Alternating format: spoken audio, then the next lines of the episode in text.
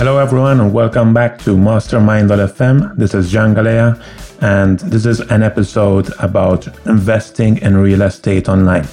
To help me out with this topic, I've got Audrius from um, Evo Estate, and I've also got my dad, Joseph Galea, who will be appearing on the podcast for the first time, hopefully not the last time.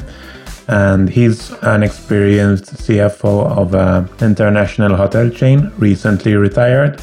So he's gonna be getting more involved as we go forward. So again, this episode is about investing in real estate online and how we can do that, especially in Europe. But obviously, all these platforms that we'll be discussing, many of them at least, are open to international investors although the focus of the real estate is mainly in Europe. So listen up, see what you think, and as usual, if you have any comments or feedback, just let me know. Hope you enjoy. And so I'm going to hand it over to Gustas to introduce himself and the platform. Hi, Gene, and thank you so much for having me today. Uh, so, my name is Gustas, and I'm CEO and co founder of Evo Estate. And for those who don't know, Evo Estate is peer-to-peer real estate aggregator. Some people also like to refer to us as a platform of all platforms. So what we do, we do not issue loans ourselves directly to real estate platforms, but we work with multiple different platforms from all around Europe and we source their deals. In this way, investors can easily diversify without having the hassle of signing up at multiple platforms, doing the KYC, especially in some countries, you know, there are local regulatory restrictions restrict to invest without being that country resident. And we supply the best investment tools I think there are in the market. And most importantly, we have skin in the game. All right. So, first question I have for you you're from Lithuania. We know that the Baltics are like the hotbed for all these platforms. Where did the idea come from? Yeah, so uh, first of all, I just want to clarify that me myself, I'm uh, from Lithuania, but our company is incorporated in Estonia. And we came up with this idea because we've been investing into these deals for the last six years. So almost since the time they actually began in the continental Europe. And we just saw, look, this industry is inefficient. If you want to diversify, it's really complex. The other thing was that when you think about peer to peer real estate platforms, it doesn't matter which one, they are not investor focused. And what do I mean by that? When you think about their business, they're solving problems for real estate companies because the real estate companies are the ones who are not able to obtain or chooses not to get financing from the banks. And their whole business is based on that. And we can easily see this from an investor perspective just you know if you're a simple retail investor looking at uh, just investing a small amounts every month then yeah maybe you'll not be noticing that but if you really want to have serious skin in the game and you want to invest larger amounts you'll see that there are certain things that the platforms do not tell there are certain kind of mistakes like in business models or something i'm not saying they're intentional or anything but i'm just saying sometimes you just have to spend a lot of time looking at these things and this is not investor focus. So what we essentially said, all right, so we got to make this right. We have to think we are investors and we have to build this business as investors, not as lenders. And the way we built it is exactly like, I don't know if you've seen our platform when we have all the original descriptions of the deal originator, we always add our comments and we always say if this is a skin in the game deal or not. So skin in the game deal is where we have our own money invested, and me and Audrius we invest at least a thousand euros per each deal. So I think it's kind of a skin in the game, and this shows how much we are willing to risk to be right. Okay, so we've established that Evo Estate was primarily targeted towards improving the experience of the investor, and it's an intermediary between the investor and the platform. So now I'd like my dad, the newbie investor, to kind of get his thoughts on what he thinks about. Even I think we should take a step back and talk about real estate investments online because many people are not familiar with how this works. So perhaps you can explain briefly how that works. And then my dad can ask some questions about his concerns and such. All right. So basically the peer-to-peer lending. It's structured in a way that it wants to connect the borrower and the lender directly. And the platform in the middle is just an intermediary who does the risk assessment. First, we have to answer a question why this thing actually exists. Well, the situation is that after 2008 2009 crisis, banks became really strict with real estate financing for multiple reasons. In some countries, we have a political reason where they restrict lending money for smaller developers. In others, it's just the business logic. Because, like, if you think about Baltics, where I think peer-to-peer market is huge, if we compare to the total lending volumes, banks just do not see business in uh, small projects. So projects under 1 million euros with short terms, which we're talking like 12 months, their costs are too high. And for them, they do not want to get involved. They will earn too little, and banks, you know, they have multiple places where they could earn money. Okay, therefore, if I understand well, you act as a sort of stockbroking firm. Is that right? Yeah. Okay, how are you regulated? We are not regulated because the crowd lending generally is not regulated in many countries of Europe. And uh, even in countries where it is regulated, the way we work, we are not a financial services provider we are financial services facilitator. So what does it mean that we are an agent, or in other words, proxy? And this is an unregulated field in which we operate. But of course, it doesn't mean that we don't have certain compliance to follow. We have certain rules, certain guidelines. We have to report to the local regulator, comply with the rules. But what a lot of people tend to forget is that when people think about financial products, financial markets, they believe if there isn't the like a license or if there isn't like certain regulations, you just can come to the bank and ask for them like regulator. But that that doesn't work because we've been trying to go under one license and on the other, but it just we wouldn't qualify for the certain compliance, and they have big banks to check and regulate. So this is how it works. Okay, therefore, you don't give any guarantees, obviously. But if I had to ask you, what kind of expertise do you have in your company?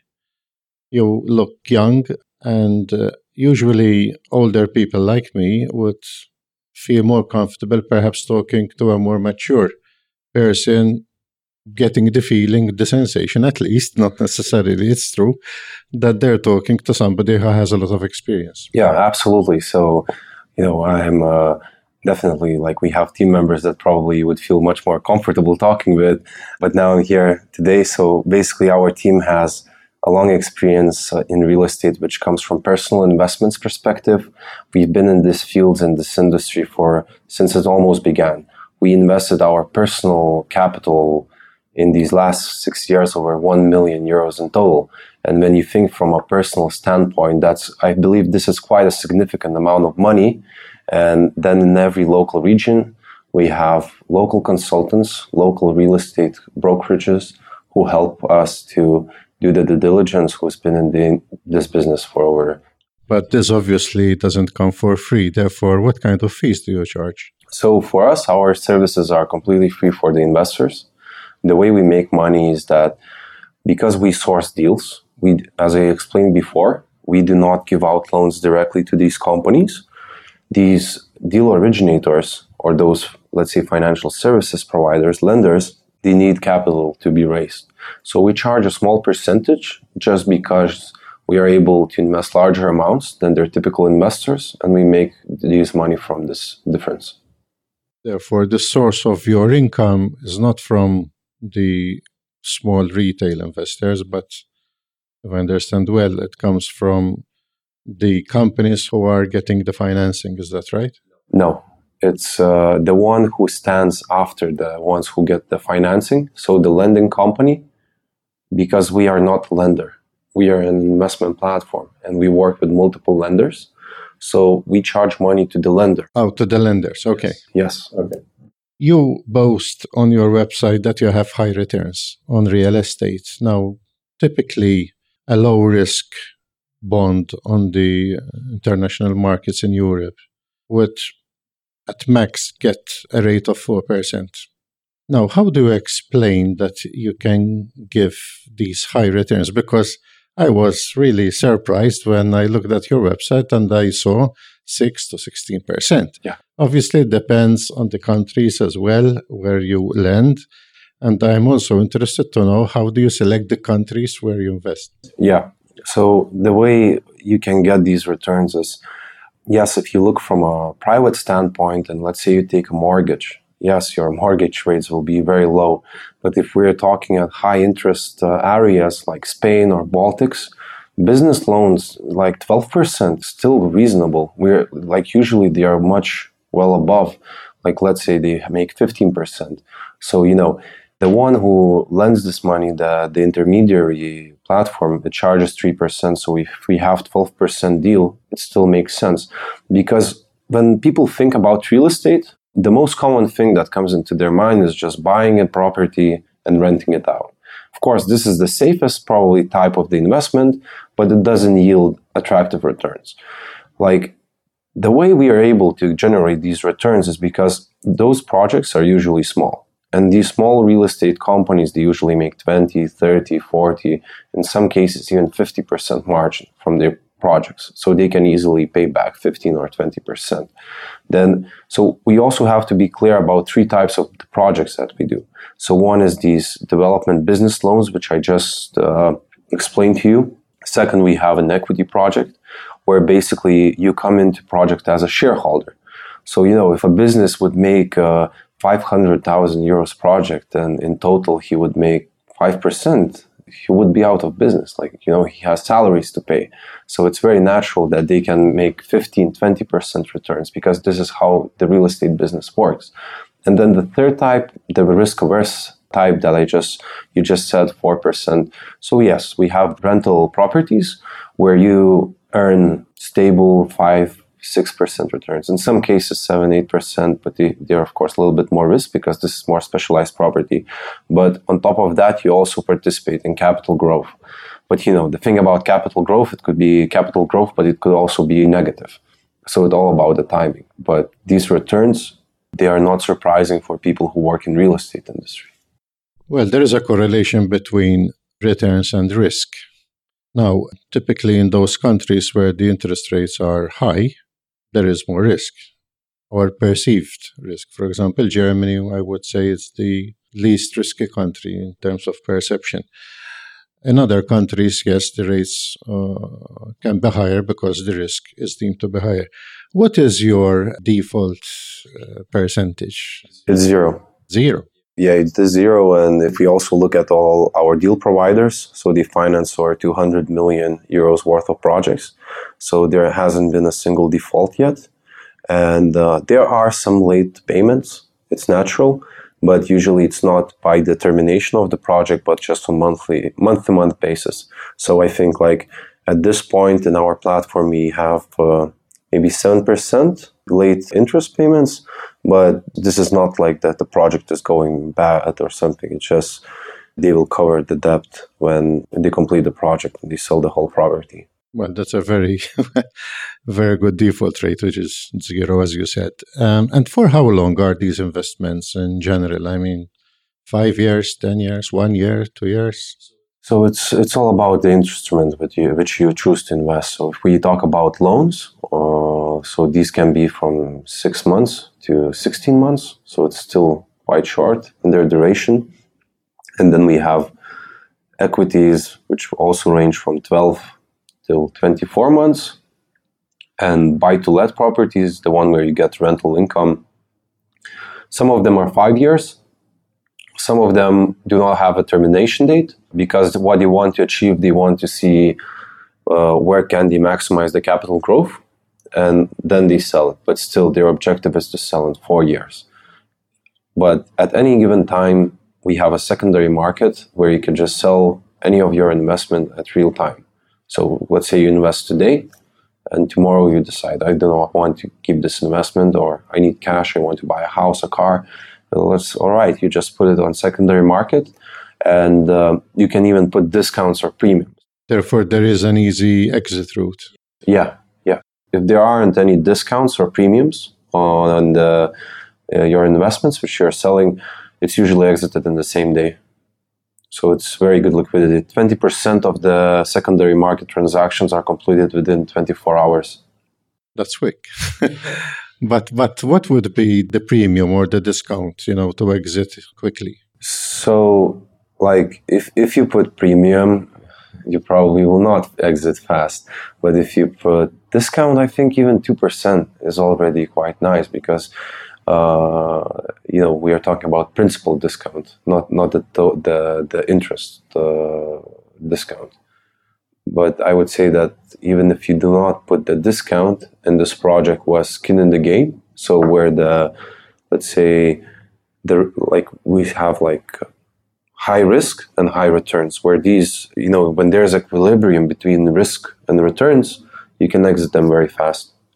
Yeah, I wanted to comment just come back to the issue of the default rate, I think in general, in terms of platforms, it's still very early days because most platforms haven't been operating that long. So to to find defaults is quite rare across all platforms. I personally had defaults in the case of Lendy, the UK platform, which I assume you know about. So the whole platform went into administration earlier this year. And then on Housers, which is a Spanish platform investing in various parts of Europe, I've had some delayed loans.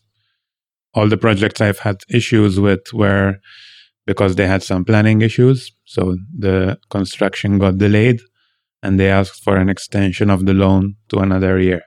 So it wouldn't be a default as such, but there might be considerable delays as well.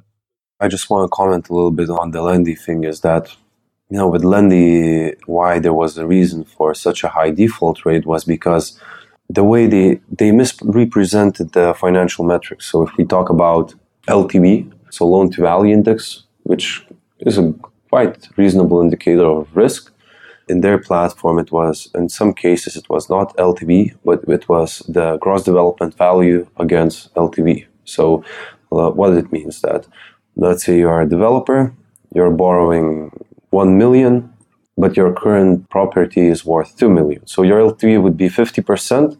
But let's say your expected sales price, which can be anything, gross sales price, you know, you can pick a lucky number, and let's say it's 4 million. So in that case, uh, they would put this as 25%. So, you know, these really high risk investments, they were framed in a little bit way, but I think it's, you know, it's just a black sheep. You know, I think uh, the defaults, of course, will come in when we the industry grows to a bank level, but you know it's not something we see very common. And also, perhaps it was an issue with a geographical type of investment because even Property Moose, which was one of the biggest platforms, was one of the biggest platforms in the UK, also ran into some trouble. And I was personally invested in that platform as well. Hopefully, things will somehow returns won't be lost, let's say, because they're going to put all the properties on the stock exchange. So they repackaged themselves in that way. But Lendy was an outright default. So yeah, I think some platforms might be misrepresenting things. And I think platforms like Housers, especially Housers, might be being too aggressive in the way they grow. And that's my feeling of them at the moment. They've been expanding from Spain into other countries. And I have doubts on how much due diligence they do. And I think that's the benefit that a platform like yours brings about. I think nowadays, as investors, we have too many platforms to choose from. I've been seeing other financial bloggers invested in 30 platforms. I mean, to me, it seems a bit ridiculous to go in every month at minimum to check how all your investments are doing. It's it's a full time job for sometimes minimal returns because the platforms are targeting small investors where you're investing a thousand euro, ten thousand euro. We're not investing millions here, so I don't think it makes sense to spend so much time for so little potential returns. I'd rather invest in one trusted platform. And that's why I like the concept of Evo Estate what perhaps would be my question is why should I trust Evo Estate rather than do it myself directly? I get the concept, but I'm not sure why I should trust you guys over anyone else. Yeah, so uh, you know you're a free man, so you can you, you know it's your freedom of choice to trust us or not to trust.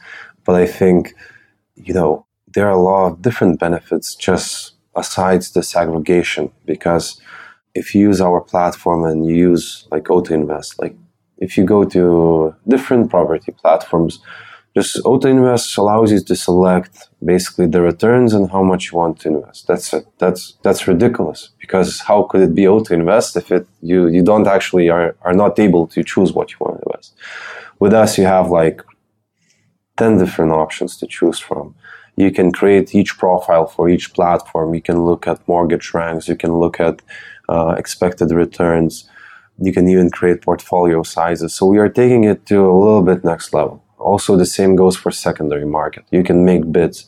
Very soon, we will introduce margin trading. This is also a feature that nobody has this in this industry. So some people might not know what is margin trading. So to give you an example, we will give 75% margin, which means that if you have 10,000 euros invested, so you have portfolio value of 10,000 euros, you can use 7,500 euros in secondary market without having any cash in your account. So you can make buy orders or you could just trade the investments.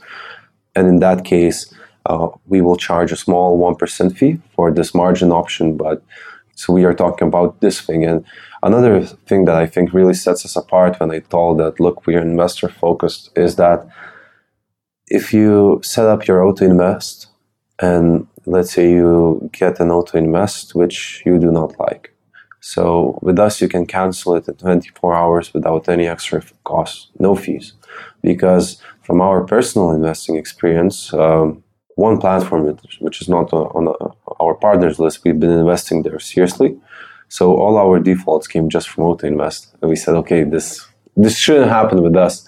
So I think there's a lot of these different things, but like with us, you're investing with investors and we take care of all your needs. And uh, I think it's completely different approach. And I think this is the reason why other people choose us and you know, at the same time, we have to take into account that still are, we are very small in terms of you know the deal flow. Uh, so our vision, the way we want to build the company, is not only have continental Europe. We will this year we will be adding UK deals as well, some other foreign markets.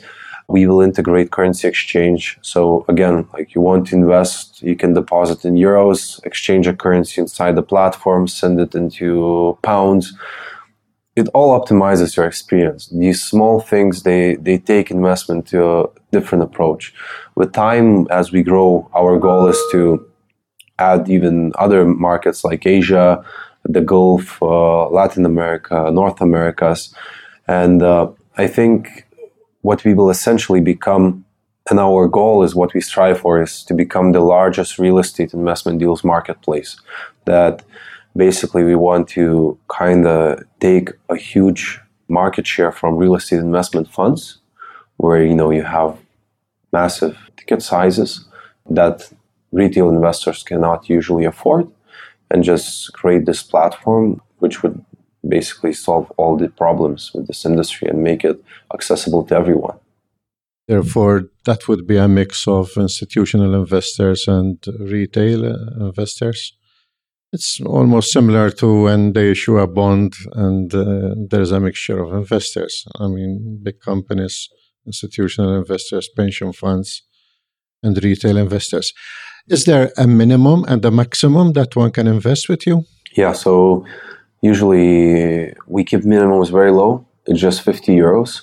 So there's also like the platform. Is it worth uh, what? Fifty euros. it depends. All the trouble. it's it's a very good question, but for us again, like what what we are what we are in here for, and our vision is to be investor focused. Like we for us, it's if it's fifty, it's fifty, because there's a lot of platforms who do thousand euros minimum investment, five thousand euros, but we want to make it more accessible to other people, and uh, now, like to be frank with you, it doesn't always worth it, but you know, it's a game of scale. For us to be really big and grow, we need thousands of customers. So this will definitely work uh, in the future. And if you invest, say, 1,000 yeah. Um, in the project, and I'm interested in investing 100,000. Yeah. It's a bit disproportionate. You know, you tell me that you are also invested, but I am investing 100,000 whilst you are investing 1,000. Yeah. Would you tell me that? Yeah, so it's uh, you know it's uh, completely transparent, and also uh, you know we have a lot of big clients, people who invest not hundred thousand into a deal, but they have portfolios of this size. So every time they make investments for larger amounts, we ask, "Are you sure?" There will be other deals, and the goal of us is to diversify. But I think you shouldn't focus so much on this uh, number as a thousand euros. It's all about proportion of your net worth you know, for maybe for if you have a 1 billion euros or, you know, 500 million, yeah, this 100,000 doesn't sound like a large number. Okay, but uh, if, I, if I come with 100,000, would you test my knowledge about investments, for example, and keep record of that? So, usually, what we do is that uh, every time you deposit money with us, you receive an email from me or my partner, the chief investment officer, and we basically want to understand your risk level and your understanding of risk. So this is especially evident with the larger clients and people who invest into more riskier deals. Uh, we always want to be clear because, again, like I already mentioned this before, we do this extra layer of due diligence. And if you look at many projects on our platform, we say we don't understand how this deal basically this is such a high risk that we don't understand how this could work out or we give statistics how this deal cannot can be illiquid there are very different risk levels for everyone and it doesn't mean that if my risk level doesn't match other person risk level it's a wrong deal no everyone has its own risk level but we are always being transparent about the risks that are involved into each project and we were talking about the default rates. How long is the the experience? Three years, four years, five years? Ours is a year. Ours is a year. A year. Yeah. Therefore, you have been in existence for one year. Yeah. And what is your growth rate? It's hundred percent month to month.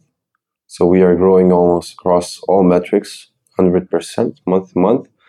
The only metric that we double don't double is invested amount because so we still sometimes like it's very unstable uh, the deal flow so sometimes we have more deals than you can invest in and sometimes we have these periods where we don't have too many deals like september was an awful month where we have only one skin in the game project so you know in, in that sense that metric didn't keep up but i think doubling every month since our launch i would say it's a pretty impressive result and to what do you attribute the success?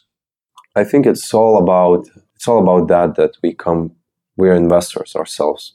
And when we build this business and all our positioning and all all that you see, our project descriptions, uh, it's all built from the way that we are investors and we are investing with you, and not that we are lenders and we want to lend money for others and we are not lending it together with you. And I think it changes the game and I think it was also a very structured approach.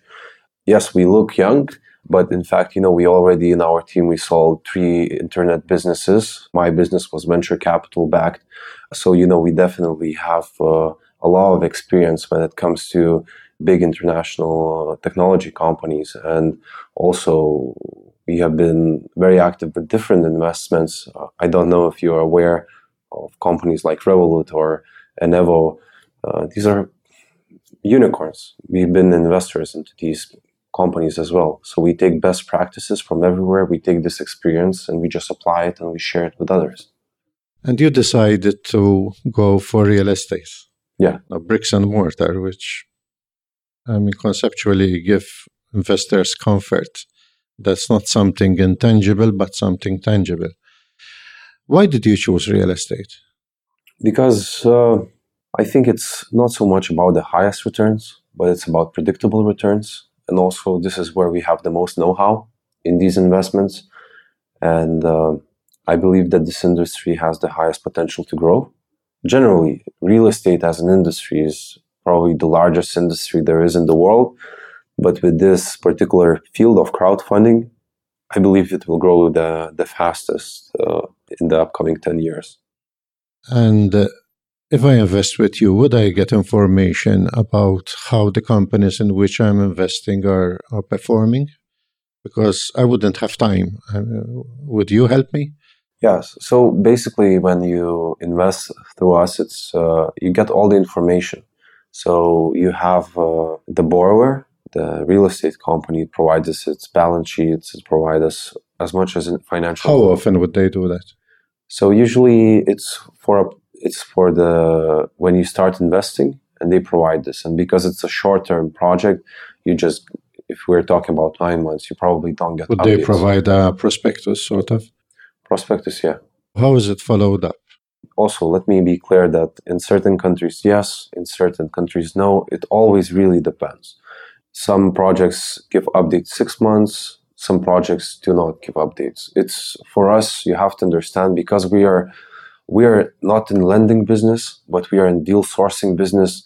We just cover too many types and too many geographies that this could be a standardized process.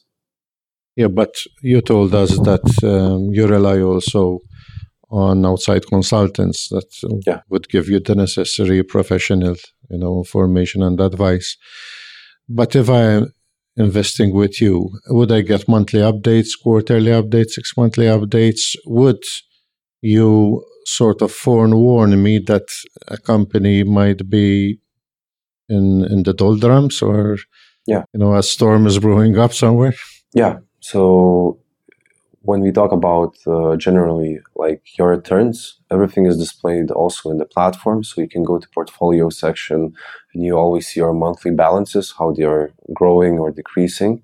And uh, if we're talking about the projects, in a lot of cases, yes, this is what we do. But for the normal investor ratios, like you know, interest cover ratio, loan to value ratio, and all that, yeah. Um, would you get that information yeah so it's all it's all when you begin investing all the information is there like loan to value mortgage ranks the balance sheet of the company the personal guarantees in some cases you have the experience of the developers there's official third party evaluation there's a lot of documentation but i'm just saying when we are on, in an ongoing process when we say like let's say 12 months the developer in a lot of cases they do not update you every month or three months or six months just because it's such a small project. And you know if we're talking about debt of 100 or 200000 euros nobody will make money if they begin reporting so heavily.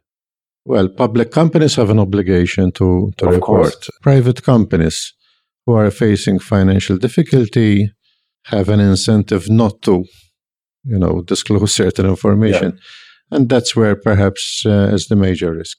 Yeah, so that's that's true, of course, but you have to understand that, of course, if you would bo- lend money to a publicly traded company, uh, with the fel- yeah, the return you will probably the inflation will eat the money. So, and you also have to understand that we are an aggregator, so we we source the deals. So the one who is in charge of supervising the process and everything is the lender we just act on its behalf. So if they send the information or we have any requests for it or we have any concerns, then they also send it to us. But we are not the ones who are creating this deal and we are just facilitating the transactions. Right. So I've been investing in many platforms directly. Yeah.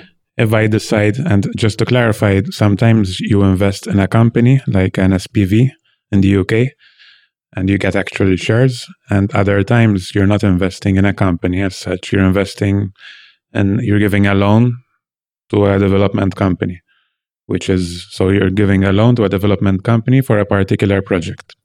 Okay. So I think it's important to make the distinction. You're not always investing in companies here. Okay. So when I invest with Evo Estate, would I then log into the platforms directly to get my updates, or would I get them through you? You would get the updates from us, but I just want to clarify that in a lot of situations, when the deal is only constructed that you're actually a shareholder in the company or SPV, but it's actually just a loan, which is created as an instrument with the claim rights to the equity. So, mm-hmm. usually, even if you invest directly, you're not the holder of the equity. Right. Yeah. So the concept you understand now that it's not a company in the traditional sense that you're investing in when you do these kinds of deals. But obviously, you are investing in a venture, in a business venture, whatever its nature. And uh, I would be interested to know um, how this venture is doing if uh, things are not going well. Obviously, I might want to exit as soon as possible. This is my point, especially if my investment is substantial. One other question that I had was this if the investment has a finite date and it matures, and I don't want to exit from the investment with you, how, how does it work? Would you automatically sort of direct me to other investments to keep the money there? Therefore, I invest in a venture. Yeah which matures and uh, it expires basically. Yeah. And uh, I don't want to get my money back. I want to keep them there because I had a, a good return and I want to keep investing. How, how does it work? I don't know if you're going to mention the auto invest feature, but I think it's worth clarifying on what exactly the auto invest feature is and how it works as well. Yeah. So basically, the way it works is that it's a digital platform. So you have all the investments right there. All the information, all the documentation. By our legal status, we cannot make any decisions on your money, with your money. You take your decision and we only act on your behalf. So let's say a deal matures. So you always have an option just going to the projects page and looking for the next investment that you want to invest. So this is one option. Second, also if you go to portfolio section, you have a button withdraw. You just insert the money the money is back in your account in 24 hours. So this is how it works. How to make that the money would always be investing is to create an auto invest. So basically, you create the parameters for your investments, LTV, loan to value, the mortgage rank, the returns, the deal originator, the country that you want to invest, the deal type. And by that, it always uh, invests your money. And every time it invests your money, you get an email you check your email, you go and see your investment, and if in case you don't not like your investment, you can cancel it in under 24 hours. There is a cooling down period, 24 hours, or yeah, yeah. So you can cancel it and no extra fees. And nobody in this industry does not offer such a feature. And this is again like why I believe we are unique. Yeah, earlier we spoke about it not making sense in some cases to spend so much time looking after your investments if you're investing a lower amount. What I do is use Auto Invest in many platforms. You can use Auto Invest, which, as Gustav said, is basically just a page on the platform where you set the parameters, uh, which countries you want to invest in, which type of property, and so on. So it's very easy. And like that, you can log in once a month to see how your portfolio is doing, but I wouldn't necessarily be looking and evaluating each project I'm investing in. I'm trusting the platform as such. But when I receive the email that 1000 euro have been invested in such a project, I do scan it briefly. And if there's something that's obvious to me that I didn't want to invest in such a project, I can use the cooling down period. And uh, are there various currencies uh, in which one can invest? So at this point, we only offer in euros, uh, but we will have uh, different currencies as well. But we also had. Uh, Therefore, you are targeting the countries depending on their currency, or not? The way we work is that at this moment we work only in continental Europe. So the deals are from continental Europe, and it's all in euros. So you deposit money in euros, you invest in euros after some time, you can deposit. But not all the countries of the European Union have the euro. Yeah, but at this point, the, the deals that we had, they were in euro countries. I see. We also had one deal in the United States, but it was also in euro currency. So now we were just doing the deals with uh, euro currency. Okay, therefore, the rates of return are all based on euro. Yes. There, there is no other currency risk that uh, no. might affect. And if I had to pay in cryptocurrencies? No. No? No, no. Thank you, but no. Why did you pass this on to me? My question is where you're attracting most investors from at this point in time geographically. So I think it's a little bit of everything because we have active investors from 52 countries. A lot of them come from Baltic states. Actually, it's our home market. People there are very willing to invest in uh, digital assets or digital platforms. Also, I would say Germany is also quite a huge market for us, but the rest is spread out all over the world. But at the, at the pace of we are, what, which we are growing, and we see that basically when we get a customer from a new country, it takes relatively small time until he it's his friends or family, and then this way we get kind of a network effect in the mm-hmm. local uh, in that country. And in terms of projects, which countries are you most active in? So I would say uh, Baltic states and Spain. So these are two our most active markets. And uh, we also have deals from Germany. I think we had deal from Finland as well in the United States.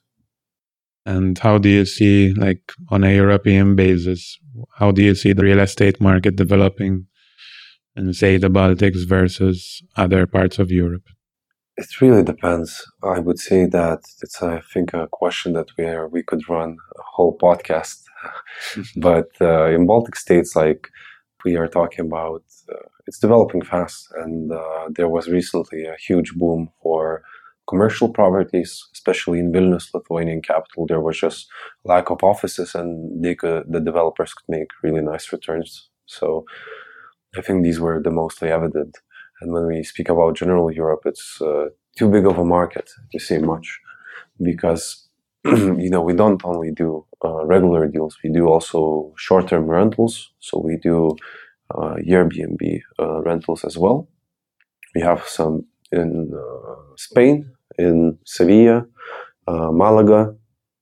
So you know the the tendency there is that the cities are restricting the licenses for Airbnb, so it's causing the challenges.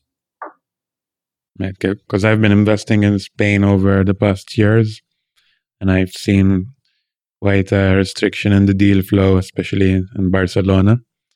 And also, it's not so easy to make the profit as it was a few years back because of various regulations. The Catalan independence movement, which has put off certain foreign investors. So there are also the political risks to be considerate about. And how do you rate? Because obviously you specialize in real estate, and we're seeing a big boom in P2P lending, like directly to other consumers. How do you view that sector of the market versus what you are doing? I think uh, these are two completely different uh, businesses. There's a lot of skepticism about consumer credit. It's very decisive. So when people say that consumer credit, fast credit, short-term credit, that just doesn't work, they believe this could be an attractive investment opportunity. Well, for me, I do not have relative experience with consumer lending, so I cannot say too much from my perspective. Well, how do I feel about it? What I feel about real estate is that, you know, this industry has been for thousands of years. And uh, again, maybe in consumer lending you can make much higher returns than in real estate but you don't have collateral you could just be going through the liquidation processes for 10 years because there are just no assets. You cannot find the person. This one uh, story that recently i heard in czech republic the lending companies didn't have a unified database of, of the borrowers. And basically what essentially happened was that the borrower would lend at one fast credit company, then would would go to another one and it would go on and on and on. So, but you know, you, you cannot do these things with real estate. You, you have collateral, you have the mortgage property. And I think the, the, when you have assets which back it, even if the returns aren't that high, I still rather stay with the security. How do you investigate projects? Let's say you partner with a platform and they release a project. So, me as an individual investor, I might go to say Housers. I don't know if you're partnered with them. Are you partnered with them? Not yet. Not yet, but any other platform. I'll read the prospectus. Um, do you go deeper than investigating that? And how do you do it? Yeah, so every market is different. So I would say that in uh, Baltic states we are uh, we have this advantage of just being local. where we talk about different countries. We we have a lot of data that we have acquired, different transactional data, various sales data, and basically we first look at technological data. We look into the properties from all the descriptional perspective, and then we try to go deeper looking into competing properties. And then when we have all these, when looking into each project, we always look what could we not know about this? What are our general assumptions about every project? And then we try to validate them, we try to check them.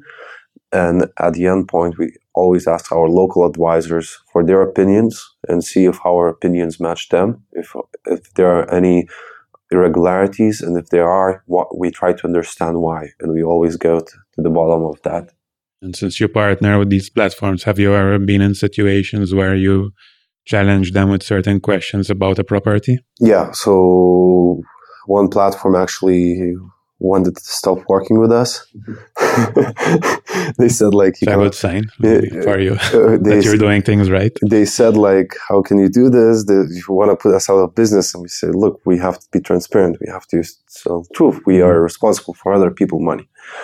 But other platform was that um, also we challenged them a lot and we saw that they basically the way they perceive risk and the way they describe the risk to the users was unacceptable and we just stopped working with them. We still haven't announced it because we, we are doing a small investigation ourselves. We want to look deeper into company finances and people behind it. But uh, there was just basically when you have project description there was like let's say we have a there was this luxury project, and luxury properties in Baltic states tend to be illiquid. Just that's that's. I've uh, seen a few of those online. You can see some incredible properties. I think it was in Lithuania, which are have been uninhabited for many months or years now. Yeah, it, it, it depends. Like it's, uh, I think, uh, like generally we we don't like uh, in our deal selection process we don't like uh, luxury projects generally but this platform was doing this luxury project and basically what they failed to say was anything. They just said look this is a very famous artist. Sotheby's are selling this you know this and that. This was awful description. The way we made it we said look the let's look at the statistics. We i have very good friends who has the most accurate database of uh, baltic states uh, transactional data. Last year, there were only six properties like that sold in the whole country. Six properties. What makes you think that this will be the seventh? You know what I mean? We just went really aggressive on that description because we said, all right, this is enough is enough. If they want to say this to their investors, they can, but we have to be transparent. So they were really, really unhappy. We always try to satisfy both parties, but at the end of the day, we are responsible for other people's money. So we will always go to the investor side. And I think the way our pl- platform is constructed, I think it's pretty well reflects that. And just one last question in the case of Lendy, the UK platform, and you have to be honest here, were you able to predict the collapse of the platform? Honestly, I I wasn't uh, looking at that point at the UK market too much. I heard that something could be not going well, but I could not like we work with this, but like I personally am not an oracle, you know, who can predict the future. Yeah. Well, that's a clever answer. Partial. Anything else you wanted to mention before we close off? I think uh, that's it from my side as well. And uh, I would just like to thank you again for you, Jean and Joseph. We had a really nice chat. Welcome. I invite everyone to try it out. And if not to try out, just, just to see the things that we were discussing, how we are building this from the investor focus perspective. And uh, the one thing we also, I think that was able to fuel this our growth was how responsive we are to feedback. So if any of your listeners will have any feedback, just please uh, let us know. We are we are always looking the ways how we can improve, and we are always welcoming any feedback. Excellent. So it's evoestate.com. Yeah. Are you on social? Yeah, so Facebook as well, uh, evoestate.com, LinkedIn as well, just evoestate. Uh, you can reach us in emails info at evoestate.com.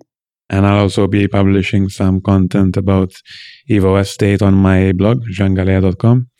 As usual, I will be taking a critical look at these platforms and continue publishing reviews and articles about platforms. So feel free to reach out uh, to me as well if you prefer to talk to me rather than maybe a more biased person from Evo Estate. But based on this discussion, I think that they're doing like a good thing for the uh, industry as a whole. They're online investing and crowdfunding platform, and I'd love to see more companies take uh, such an approach. So thanks for joining us, and uh, yeah, we'll see you online. Thank you so much for listening to another episode of Mastermind.fm. If you liked what you heard in today's episode, please head on over to iTunes and leave us a review. Your feedback encourages us to keep producing the kind of content that you have come to rely on for your own entrepreneurial journey. And if you have a question or topic you'd like us to cover on the show, send it to us through our website or via email at podcast at mastermind.fm or even connect with us on Twitter at mastermind.fm. We look forward to hearing from you and hope you have a fantastic week.